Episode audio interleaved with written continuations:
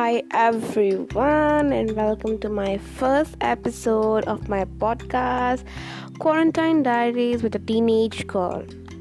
Okay, I know you all are bored up in quarantine and are always sticking to your mobile. Same with me here.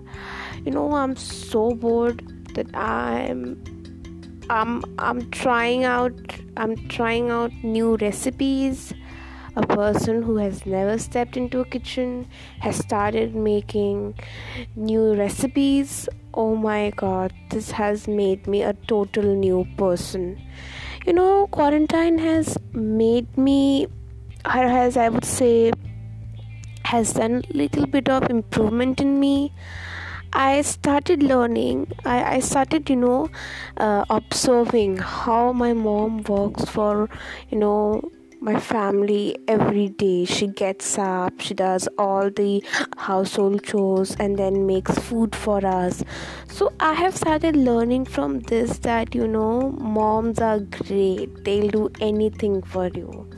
But as I am an Indian, so desi moms are not very easy to understand. My first day of quarantine, I got up at 10 a.m.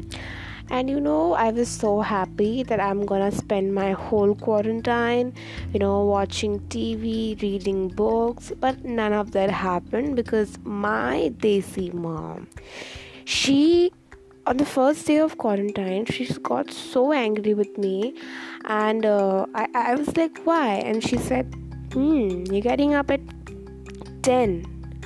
The whole household chores is left to do and quarantine means no domestic helper is going to come. So I kind of got scared by her.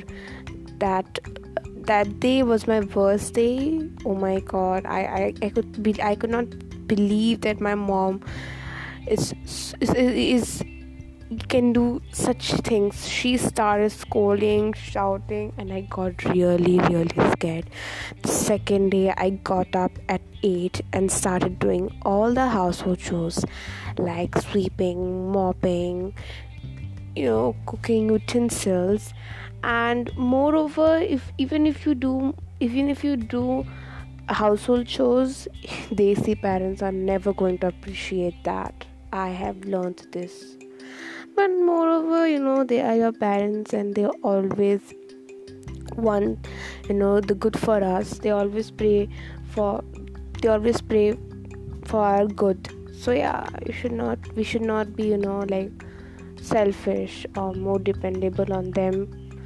But yeah, I'm a teenager, so they need to understand. I'm just 15. You cannot tell me. But yeah, I know. Just kidding. Hope you all enjoyed the first episode of my podcast. This was the first time I'm doing a podcast, so I know it's kind of very clumsy, but I will try to improve myself in the second podcast. Keep listening to my podcast. Stay safe and stay healthy.